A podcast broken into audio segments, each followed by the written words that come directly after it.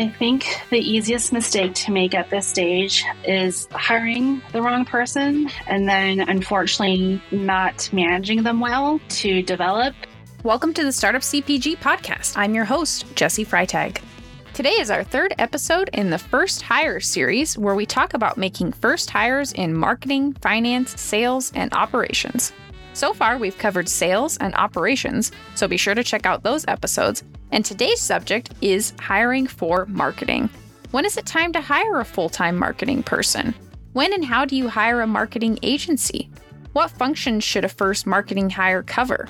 Here to help us answer these questions is Vanessa Ting, owner of CPG Growth Partners, where she provides fractional CMO support and general management services.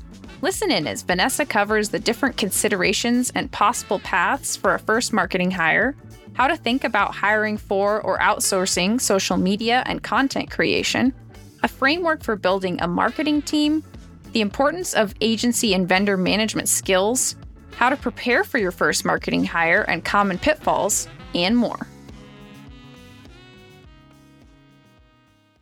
Hi, Vanessa. Welcome to the show today. How are you? Hey, Jessi, I'm great. Thanks for having me. Yeah, I am so excited to have you here. And I would love if you could start us off by just telling us a little bit about yourself and about CPG Growth Partners. Sure, sure. Would be happy to. So, yeah, a little bit about myself. Um, I'm Vanessa Ting, and I have been in the marketing, CPG, and retail world for all of my career. So that's like 20 plus years. But I started out as a market researcher and, and brand marketer at Neutrogena. And then after business school was actually a buyer at Target for a bit. So I got a real great first look at what happens in retail and what it takes to be successful there. And um, when I left Target and uh, returned to Los Angeles, where I am originally from, I actually began consulting by accident. Um, people began reaching out to me to chat with me about how to build a brand that will be successful at Target and, you know, what first was just like fun pro bono consulting, I guess, turned into like advice and strategies that worked. And pretty soon, clients uh, or these companies, these founders, pretty much uh, convinced me to start my own consulting business. So, so yeah, back in like I think 2010, 2011 ish, at the kind of the the, the boom of digital first brands, um, that is kind of how I began consulting. So, yeah, for the last 10 years, I've been a marketing consultant, and I did take one quick step away from it to be CEO of a food company. Uh, that was one of my clients that hired me on as CEO. Um, but other than that, I've been in food and beauty my entire life and love every second of it. Awesome. I love that. And so, for the most part, now you're providing fractional chief marketing officer yeah. CMO support. Is that right? That's right. Yes. Yeah. So my company is called CPG Growth Partners, and it's just me. Um, and on, on, occasion, some folks that help me, but I provide fractional CMO services um, that focus on brand management, uh, brand growth, and brand turnarounds. Awesome. That's great. Yeah, I think you are such an awesome person to talk to about this topic of first marketing hires because you have the big company background, you have mm-hmm. the buyer background to understand that part of the marketing piece, and then you've been in the CMO and CEO roles. And so I'm so excited to hear your perspective on these questions. And so I'm wondering a little bit more about, you know, you mentioned in your background, but like ending up in the type of marketing that you're doing, you know, what a lot of times are you f- focusing on in marketing for CPG and what does that look like you know and and how did you really decide that you were like you know what? I'm going to really keep i love these pieces of marketing. This is what i really love about it. Yeah i think the kind of the magic of cpg marketing is the closeness to consumer and understanding consumers unmet needs and their reaction to you know your product and your messages and so it is all about the consumer. And i think you know even began, but even before I began as a marketer, I always had this like interest in consumer psychology. What makes them buy? Why do they buy? What is the role of brands, right? How do brands get you to buy in a different way than like a private label brand. And so just this kind of curiosity about consumers is, is kind of what made me interested in marketing, but I also think that has served me well throughout my career as a marketer. When, you know, when you're kind of in the throes of your of your marketing job or working with a client and there's so much information coming at you, the best way to really, I think, align your north star is by taking a step back and, and asking yourself, you know, how are we serving the the consumer? What do they want from us? Um, what is special about us that we can deliver to this consumer that no one else can? And that really helps kind of provide the guiding light for navigating through like the craziness of, of any startup and of certainly, you know, startup marketing. Right. Yeah. I'm also curious about your perspective on kind of the the different paths of first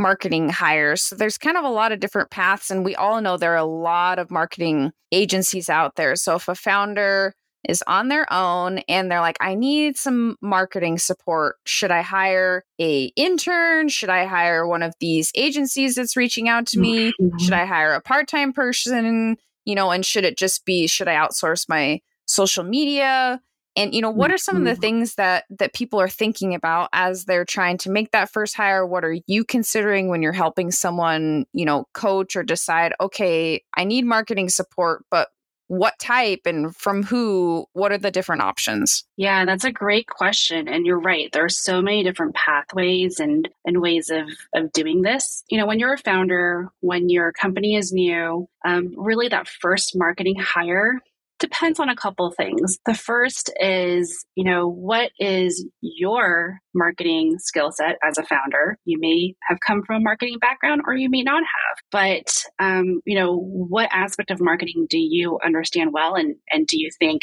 you can kind of pinch hit for now and thus hire you know someone who rounds out your your skill sets who you know fills those gaps. That's kind of the first question to ask oneself as a founder. I think the second question to ask oneself in figuring out who this first marketing hire needs to be is what is my marketing vision or what is my marketing thesis or philosophy? And, and i'll explain what that is because i realize that's that's vague. But every founder has an opinion or point of view on what type of marketing they want to execute or or be strong or, or be known known for right? So i'll give an example of one client i worked with um, a few years ago. She started a beauty tech business uh, so not really cpg but still you know a, a hard a hard uh, goods product. And she, she, had come from a background in um, campaign organizing, so completely outside of CPG and, and out of products. And, you know, for her, she saw campaigns, you know, political campaigns be successful with like a groundswell of like boots on the ground. So like creating community, event marketing, experiential, re- really building, you know, awareness from the ground level. That was what she knew how to do. And so it, it was her fervent belief that the way her company should grow is through that same kind of marketing philosophy. So given that, you know, the first um, full-time hire she made was uh, someone to manage these brand ambassadors and to manage the army of the boots on the ground. So basically, that's field marketing, right? If we were to put it in CPG terms, that's a field marketing hire who manages a bunch of field marketers. And so, you know, again, that's not for everyone, but that was you know the kind of marketing competitive advantage that she wanted to play with with for her company and and she hired around that you know but but that all said you know sometimes when you are a founder uh, you have limited you know limited budget for payroll and so sometimes you end up having to hire someone who maybe is a jack of all trades and and coachable um, what i've seen work really well is startups will hire like maybe not not hire but bring in a fractional cmo so someone like myself who can kind of see the big picture and identify kind of this, you know, the things I had mentioned before, like, you know, what's the founder good at? What's the founder's, you know, marketing philosophy? And then they can kind of identify key hires that way. Um, but yeah, if you bring in a fractional CMO as, as, as kind of that generalist, you know, based on that person's skill set, your first hire can be kind of someone that's more specific, uh, like social media or, you know, acquisition marketing, you know, performance marketing or or all those things. So so yeah, I, I will pause here because I realize you know I I kind of explained a lot here, but it really like you know boils down to what's the core competency in house already, and then what's the core kind of uh, marketing thesis, and then hire kind of with those th- with those things in mind. Yeah, that's very interesting. Definitely prompted some more some more questions in in my mind. One of the first things i wanted to mention though was that it's interesting you mentioned the having someone like a fractional cmo come in at the beginning because when we did our first hire series episode about operations and talked to jamie at catapult he also talked about he was like you know you can hire someone you know the person that's in your price range is uh, as an early startup founder is probably going to have to do lots of experimenting to figure out the right mm-hmm. things because they don't have a lot of experience. So sometimes you can have someone who is super experienced come in on a fractional basis or come um, in and say, mm-hmm. This is what we need. This is how we should set up the processes. And then maybe you can hire someone that you train up to execute those things. But having the expert come in and not having to relearn all of those things can really save save a lot of time. Yeah, absolutely. And just you know to share a story in in, in trade with your story. Um, you know, when I was CEO of a food company by the name of Salty Girl Seafood, this is now you know five or six years ago. Our first marketing hire was basically someone who didn't come from marketing, didn't come from CPG, but she had she demonstrated the soft skills necessary. So by that I mean she was very much aligned with the purpose and mission of the company, very passionate about you know, creating positive change uh, in the environment. She was coachable, curious, had the fire in her belly to learn and figure things out.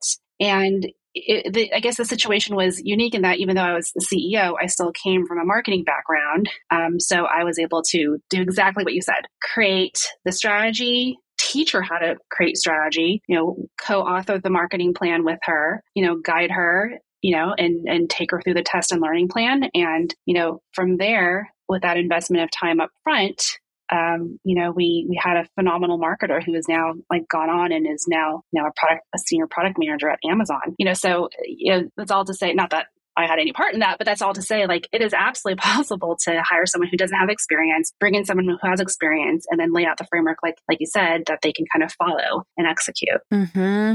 Yeah, yeah, that's very interesting. I'm also wondering in there, as you mentioned, like, you know, finding the competency as as founders and understanding that i'm thinking too about i see one of the first hires that people make so often whether it's as a contractor or full-time is social media coordinator mm-hmm. and mm-hmm. i'm wondering about your thoughts on on that and and doing that correctly because i see a lot of times either you'll have a founder that's like, well, I'm not very good at social media. So I'm going to hire someone that's, you know, young and good at it and they'll turn it into something. But then it doesn't necessarily generate mm-hmm. revenue right away. Um, mm-hmm. And also, is that the first place to make investment when you're trying to get to revenue? Is is social media always the right play, or is it sometimes somewhere else? But that's just kind of a default we've moved to. I, I feel mm-hmm. like it's mm-hmm. just become a little tricky and i'm curious about your mm-hmm. thoughts on mm-hmm. that that's so, hiring the social media management person because social media can take up almost almost as much time as we give it without necessarily a mm-hmm. return if there's not a plan. Yeah, yeah. Social media and content creation and content management. Yeah, that whole bucket is so gnarly. It takes up a lot of resources, time, and then to your point, yeah, like how, where does it fit in in kind of the you know, the grand scheme of things? How impactful is it? Well, a couple things. I think you know in food and in beauty, right, the two categories in which I'm most immersed in, Instagram does become extremely important because it is your cheat sheet to your website um, it is oftentimes the first place consumers go to get a sense for your brand, you know, not just like the vibe and feel of the brand, but like, does this brand align with my values? And then, of course, a quick glance at your, your Instagram feed, for example, will, uh, you know, illuminate whether like you know, this is a brand that I, I want to follow, that I, you know, appreciate their content and find it interesting. And, you know, and then of course you look at the follower count and then you, you get either a feeling of FOMO, like, oh my God, everyone else is following them. So I should too. I should know this brand.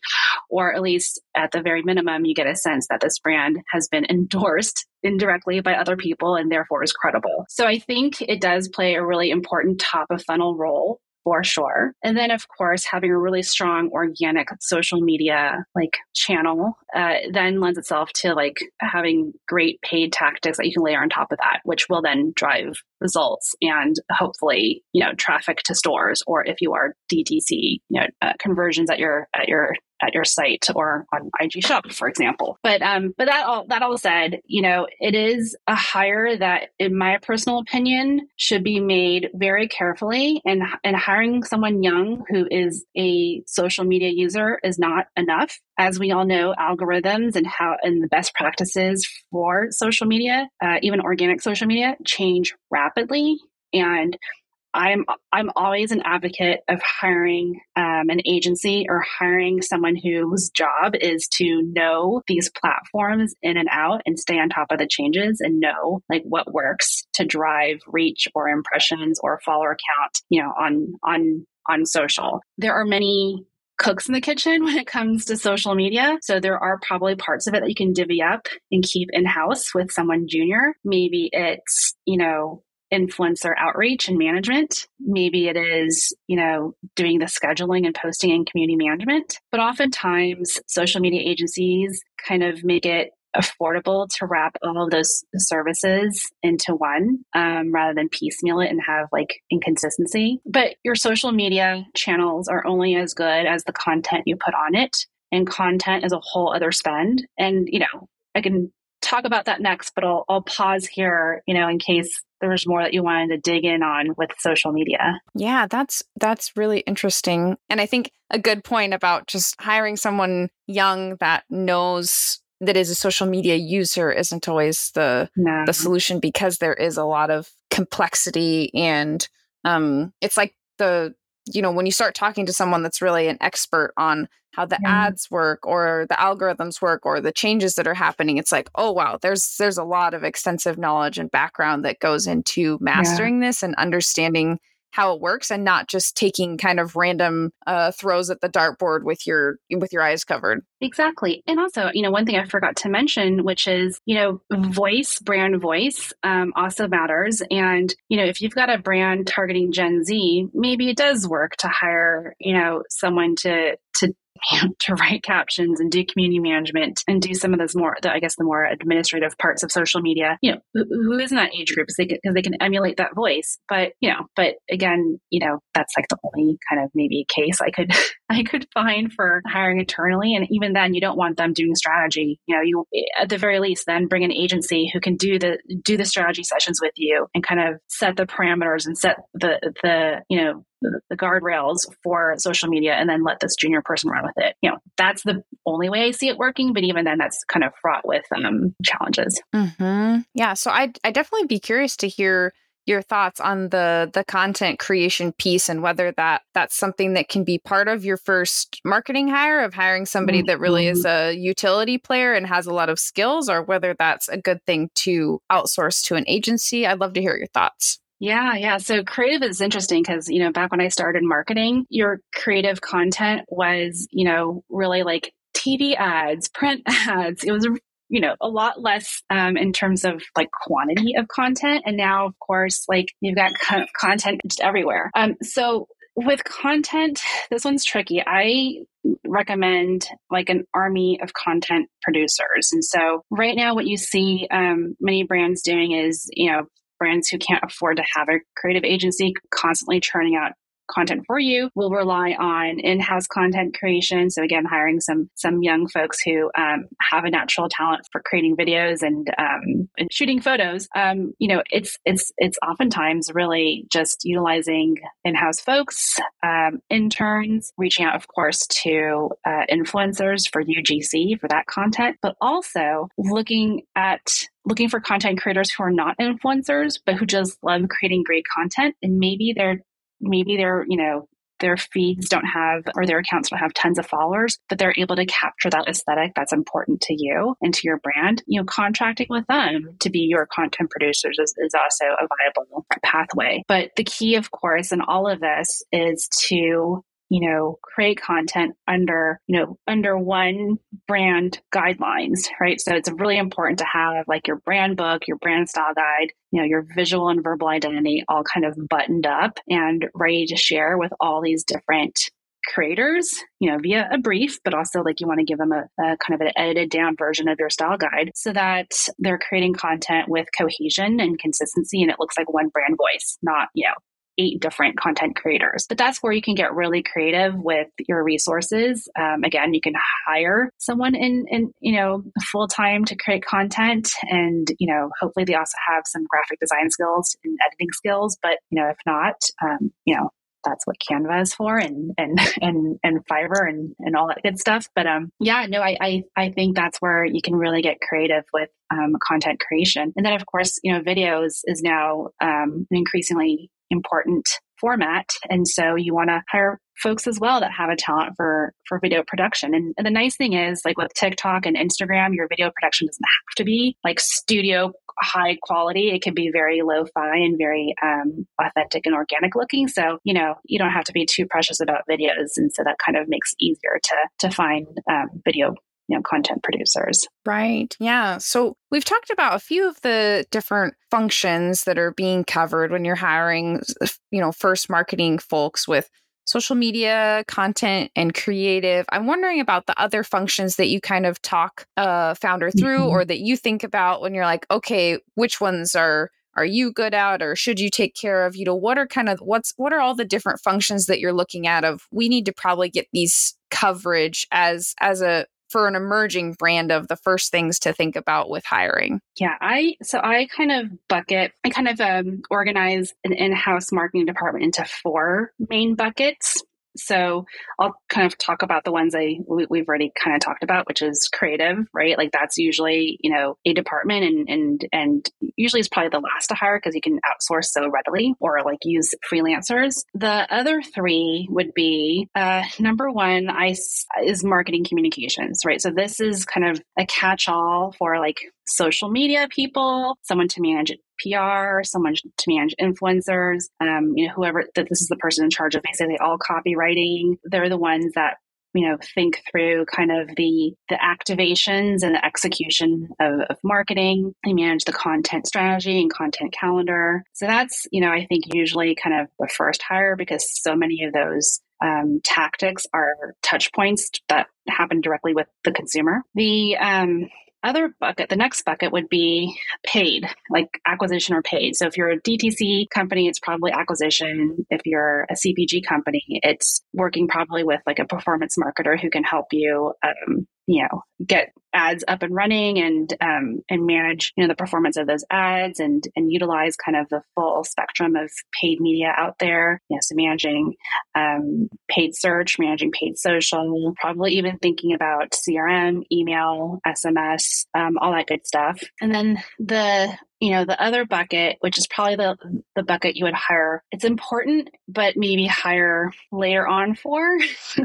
This is a tough one because i think it's so important but i think it's also a little bit of a luxury and, and sometimes you know founders can can step in in this role but it's what i call like the brand management role right? And so brand management is a role that's more common in in, in cpg um, especially in the big cpg companies but this is kind of like the brand strategy person. So they're thinking about the full funnel like what what's the full marketing funnel look like? What are the different marketing levers that make best sense for us to to utilize? They're the ones probably doing the consumer research to validate what that marketing funnel should look like and understand the consumer's path to purchase and kind of aligning the, the company's marketing tactics around that. They're probably also the ones who are thinking about what's happening in retail.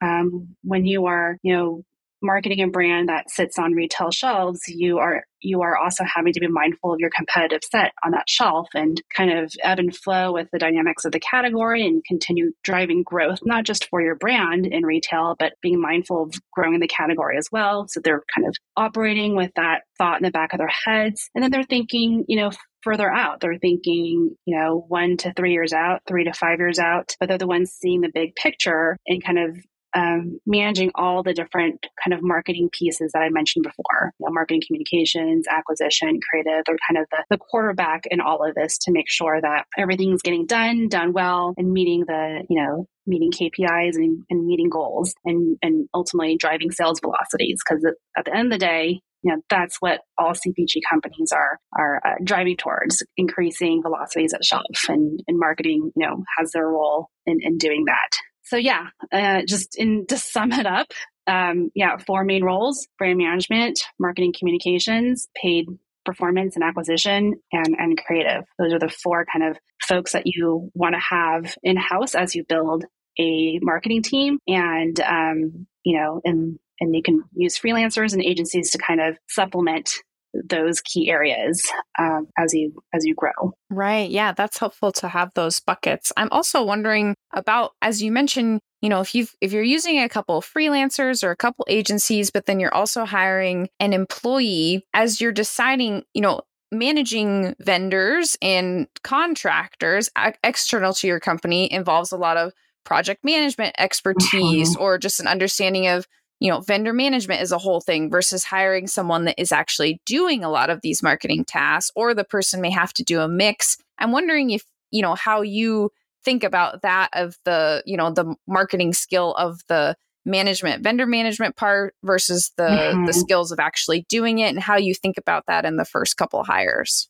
yeah, I mean, the first couple of hires, you're hoping that they can do more and outsource sparing sparingly. And again, I, you know, not to be vague, but certainly it depends on that person's skill set and and what the marketing philosophy is for that company. Like, what's high priority from a marketing standpoint? You know, because whatever is high priority, you, you want to put expert resources against. So, you know, it's it's it's tough because ultimately even if you hire you know one or two full-time hires they are still also going to be outsourcing and managing vendors for the other things that that they can't manage themselves internally. Um, so, you know, back to what you're saying, even for your first few hires, um, even if you don't think they, that you need um, outside help, you will, and it'll be important for those first couple hires to have really strong vendor management skills and ag- agency management skills. I've seen brilliant great marketers who can't manage agencies. It is a really important skill set, you know, and it's not just the ability to like brief them and like and understand what they're doing but it's that fine balance between pushing them and you know pushing them and rewarding them but but and, and collaborating but letting them be thought partners. Like it is very much a dance and um you know I think the most important thing in managing vendors is being very clear with your expectations, you know, align on KPIs and goals in advance, have periodic check-ins, be firm when you need to, but still be kind. Don't always be nice um, because being nice is, is uh, yeah, even being firm is nice. You're being kind to them by being um, very transparent with them. So yeah, kind of to to go back to what you were saying, there's no way around it. You you do have to use outside partners, uh, even if you have one to two hires in house, and so everyone should have agency management skills. Right. And what can a founder do to prepare for you know anytime that you're adding a little extra help, whether it's adding an agency, freelancer, employee like you, you know you mentioned some of you know knowing what your style guides are your brand guidelines and i feel like for founders making their first hire, you know, they're hiring someone because they don't have they feel like they don't have time to you know to figure all these mm-hmm. things out. So what's the balance of you know what do you really need to nail down before you add people? What can you what can you figure out as you add someone and then do you need to you know you can spend thousands and thousands of dollars on developing you know certain marketing materials do you need to do that what are what's really the core come down to that you need to have done before you start bringing on more people and it just and you don't want your brand to just kind of morph into something new without you being intentional about it? Mm-hmm. Yeah, that's a great question. I mean, I do think that a founder who doesn't have marketing experience needs to have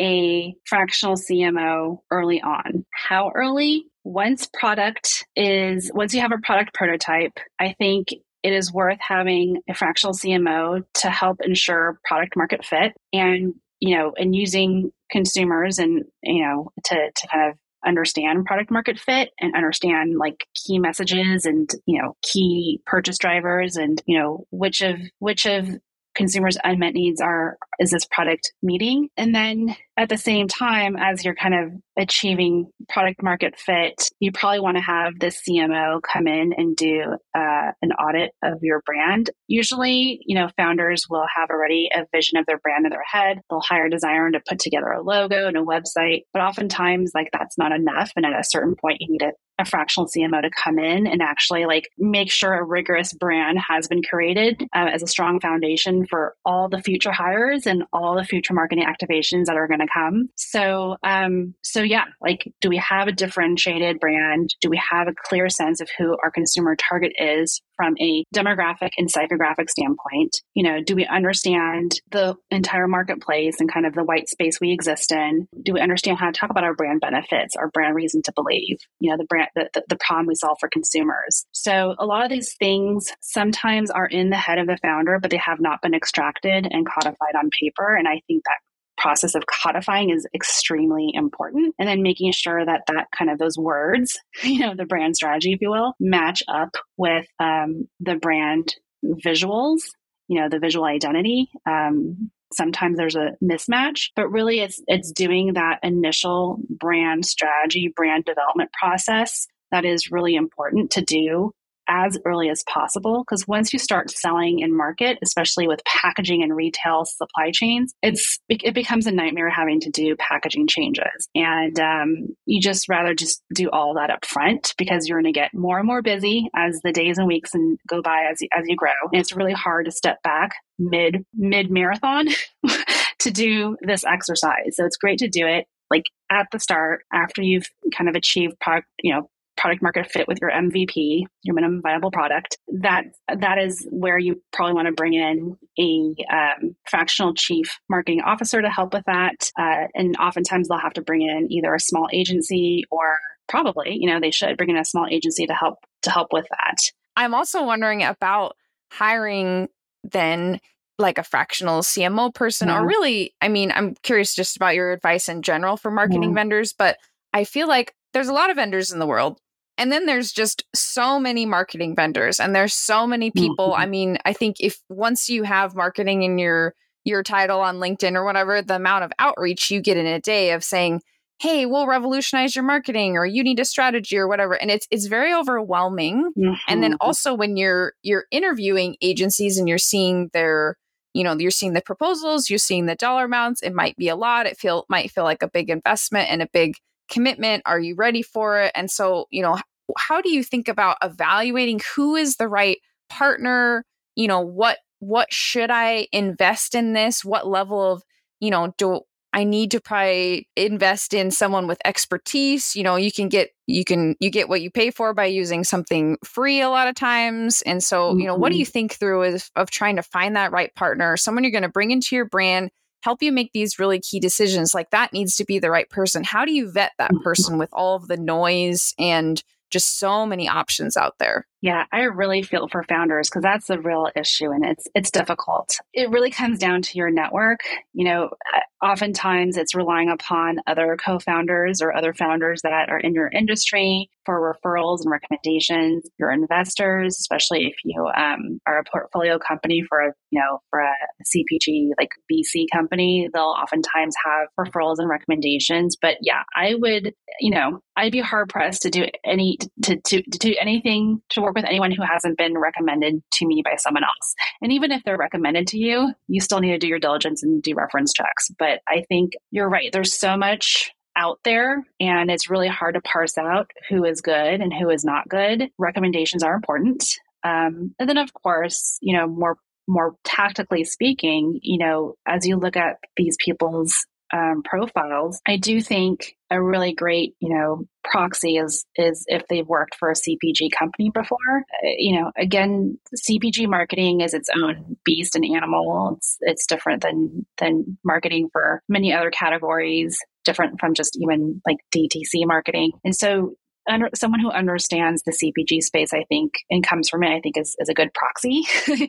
um, but still, that's that's not enough. You know, there's there's more that you know you need to know about their abilities. And and even being a consultant takes a, a, a certain skill set. You know you could have just rolled off you know um, a billion dollar brand at you know a big CPG company as a brand as a senior brand manager. But if you don't know how to consult and how to work with founders and how to you know work with incomplete or imperfect information you know you're you're not going to be um, a valuable a valuable asset to that to that founder. So and when you work with you know a fractional CMO, right? So first you're going to get your referrals from other founders and investors on who a good, you know, fractional CMO is. Once you find that fractional CMO, they will have a network of marketing tacticians and other marketing kind of specialists out there that they've worked with before or that they know of from other CMO, fractional CMOs. Like in fact, just you know, as a, as a as a tangent, you know, there are probably four or five different CPG fractional CMOs, just like myself, that I'm in constant communication with. Not only because these are colleagues and friends that I may have worked with in the past, but also we're constantly referring business to one another and constantly referring vendors, right? There are many kind of, you know, Excel Google, Excel, Google spreadsheets out there where several of us collaborate on agency partners and consultants and kind of like keep our own reviews. and so, you know, your CMO will come with a wealth of folks and, and a network that can um, that that is vetted and but still like you still want to you know interview multiple agencies and partners um, and not just you know take anyone's recommendation for it but but that's that's some of the way some of the ways in which you can mitigate your risks mm-hmm. yeah i've always been amazed too of like i mean it's one of the great things about like the startup cpg slack community. You can say hey has anybody mm-hmm. worked with this person or who has worked with this person? Or even you know i've found um i've found agencies for different functions just like looking at brands seeing who they're using and then i'll just i'll contact customer service and be like would someone at the brand talk to me about using this vendor? And like almost always i actually usually get a response and hop on a call with the person in the marketing department and then they're like yeah we worked with this agency here's how much you know like generally people are pretty transparent and friendly and mm-hmm. wanting other mm-hmm. people to succeed and so it always mm-hmm. seems like mm-hmm. almost a kind of an untapped resource a lot of times when finding a new marketing, you know, partner, especially someone important like a fractional CMO, of just just call up other people and and chat with them at least in my experience that you know a lot of times people everybody wants everybody to win generally and they'll just tell you yeah this person was great. Here's what we learned. Here's what to look out for. And and it's pretty can be a pretty open conversation. Absolutely. Like the startup cpg slack network is incredible. Like it's constantly like you know i'm constantly getting dings from how active it is. And and i have you know used it before to search for folks. Like i may not talk much in that slack channel but uh, you know i'm scrolling and looking for recommendations there as well. You know, not just agency partners and and and, and vendors, but even you know new like technologies and softwares and and you know it's it's it's so invaluable to be part of a network of founders. Um, and you're right, founders want to share and help one another. It is when I was a CEO, that is who I leaned on most, you know, my peer network to navigate through lots of things. Right. Yeah. And you mentioned a little bit back about how CPG marketing is kind of its own its own special type of category, especially with with retail and driving velocity yeah. at retail. And I'm wondering what are some of the things also you think about related to CPG marketing and in the few first few hires things that you're going to need to cover if you're in stores and you're trying to drive yeah. velocity and what what do oftentimes you see people you know maybe not think about soon enough in that area yeah great question because even though you know people's inclination is to make their first hire like a social media person or or something like that oftentimes bottom funnel marketing tactics is really the where you want to also invest a lot of energy and time for retail. So like shopper marketing, right? So that's everything from like, you know, Ibotta coupons to, you know, figuring out like which retailer programs to opt into to, you know, all sorts of stuff like you know demos and all that stuff like managing all that that is a huge part of you know the the CPG marketing role, especially for early stage businesses and retail, right? Like there's so much effort being and money being spent on that stuff. So that is important, you know, skill set to have someone who can just get their hands dirty with a lot of those, with a lot of, you know, willing to go out to de- and do demos, um, you know, willing to get on the phone with, you know, I'm just making this up with Criteo to learn more about how to how to do paid search ads on target.com or what types of IRC programs, you know, should we ever consider. So yeah, that's all that's all very tactical stuff but super important and it has immediate ROI because it's so bottom funnel. Right. And and as marketing is getting established, you know, beyond the founder how do you see it integrating with the other functions of the company? Like, what are some of the best practices of how should mm-hmm. marketing be? How should you plan for marketing to work with sales? You know, you're you're mm-hmm. running a you're running a marketing campaign at UNFI. The the sales team signed mm-hmm. you up for the marketing you know, how does that work together? How does it, you know, operations, how do they all work together? Any best practices for making sure that marketing stays integrated with the whole team? Yeah, really great question. It's so important for marketing to be plugged in with all these other functions. Obviously, sales is your closest ally and partner. There's so much information you need from them um, about account performance and about um, you know account needs buyer feedback. And then, um, like you said, like they'll sign us up for promotions and we got to help amplify those promotions and support them.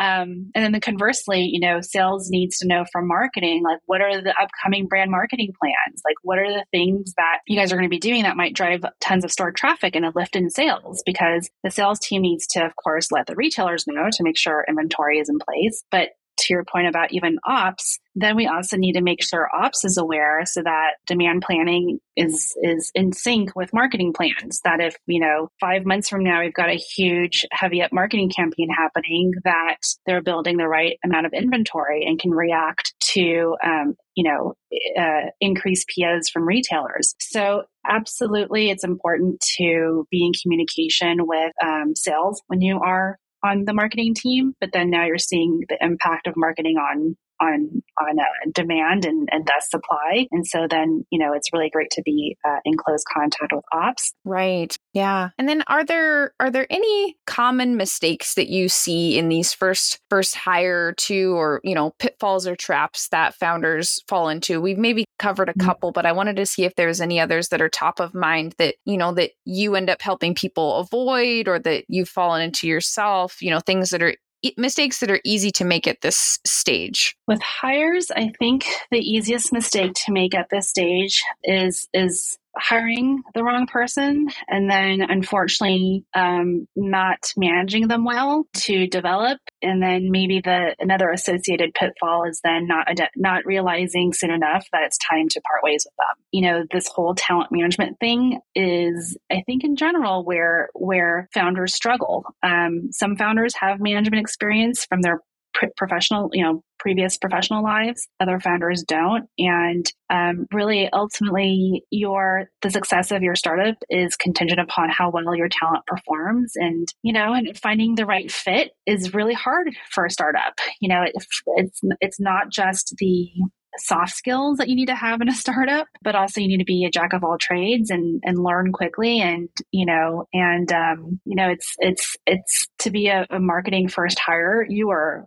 doing a lot right? You're doing every, you're doing things from all kind of four buckets I had mentioned before, you know, strategy, market, mark, marketing communications, creative, and, and, uh, you know, and, and paid acquisition. Like you're doing all of these things and managing all these things. And so, you know, for a founder to be really clear with expectations and what good performance looks like, I think is really important. And, and, you know, when it's time to, when it's not a good fit, it's the most kind and fair thing to do is is part ways. And sometimes people don't part ways fast enough. Mm-hmm. Yeah, that opportunity cost of mm-hmm. not parting ways fast enough is super high when you've only got a couple employees and you're really small. Yeah. Yeah, which I think is also why you see a lot of founders opt for a lot of like fractional talent and, you know, uh, they'll try before they buy, so to speak. You know, they'll have people consult. Um, and then if like everything works out great and it's a great fit and uh, magic's happening, then that person gets brought on, you know, full time. And, you know, not that in, in, sometimes, oftentimes it's unexpected. There was never an intention to do that, but it just worked really well. And, and that's when, that's in my mind, like the best way of bringing on um, new full time talent uh, when you're mm-hmm. a small startup the try before you buy approach. Mm-hmm. Well, speaking of fractional support, I'm wondering if you can leave us telling us a little bit more about what it's like to work with you. How does it how does it work? How should people contact you? And then, you know, when you work with clients, you know, what does that actually look like so that we people know how to how to reach you if they're interested. Well, thank you, Jessi. I, I appreciate um, I appreciate you asking that and, and for the opportunity to share more. Yeah, no, I mean working with me is is quite easy. Oftentimes, um, people reach out to me when they are having uh, challenges, kind of hitting the next stage of growth. Um, I will come in and kind of take a look under the hood and and um, you know develop an opinion about you know what is not working and what the opportunities are to kind of unlock that next stage of, of growth. And by growth, I mean, you know, everything from performance in retail and what marketing is doing and or not doing to support that, but also like brand awareness and brand strength. And then, you know, it, really it's, it's, you know, when you're kind of in that situation where you need to find growth and you need to kind of take a look at strategy, that's the, that's the best time to, to bring me in. And, um, and again, like I mentioned before, you know, CMOs, fractional CMOs come with a network of folks as well. So also reach out to me. Even if you don't need a CMO at the moment, reach out to me for a recommendation for, you know, this type of partner or this type of vendor. Happy to, you know, put great people together. And, you know, that's also a perfectly valid reason to reach out to me. And you can find me um, on the internet. Um, my website is cpggrowth.com, or you can connect with me on LinkedIn and message me there. I'm also uh, very accessible there. And then lastly, my email address is my first initial V at cpggrowth com. So those are the many ways in which you can find me. And um, and yeah, I look forward to to chatting with more folks and always happy to share resources, tips, and and referrals. Awesome. Great. Thank you, Vanessa. I met you, I think it was while I was still at the brand live bar and we've just stayed in yeah. touch. And so I'm so glad to get to share a such an amazing um, you know resource such as yourself with our community and that you've shared your expertise with us today. It's been super helpful. So so glad that you joined this show. Glad to have you part of the the startup cpg community. And yeah, just thank you again for your time today. My pleasure. It was great being here and had tons of fun and love the network. So, so glad to be able to contribute back. Thanks for joining us. This Startup CPG podcast is executive produced by me, Jessi Freitag. Theme music is by the Super Fantastics. We'd love to have you join our community of founders and experts. Get the invite at startupcpg.com. And don't forget to subscribe to this podcast on Spotify, Apple Podcasts, or wherever you're listening right now. It's the easiest way to help us grow our community. See you next time.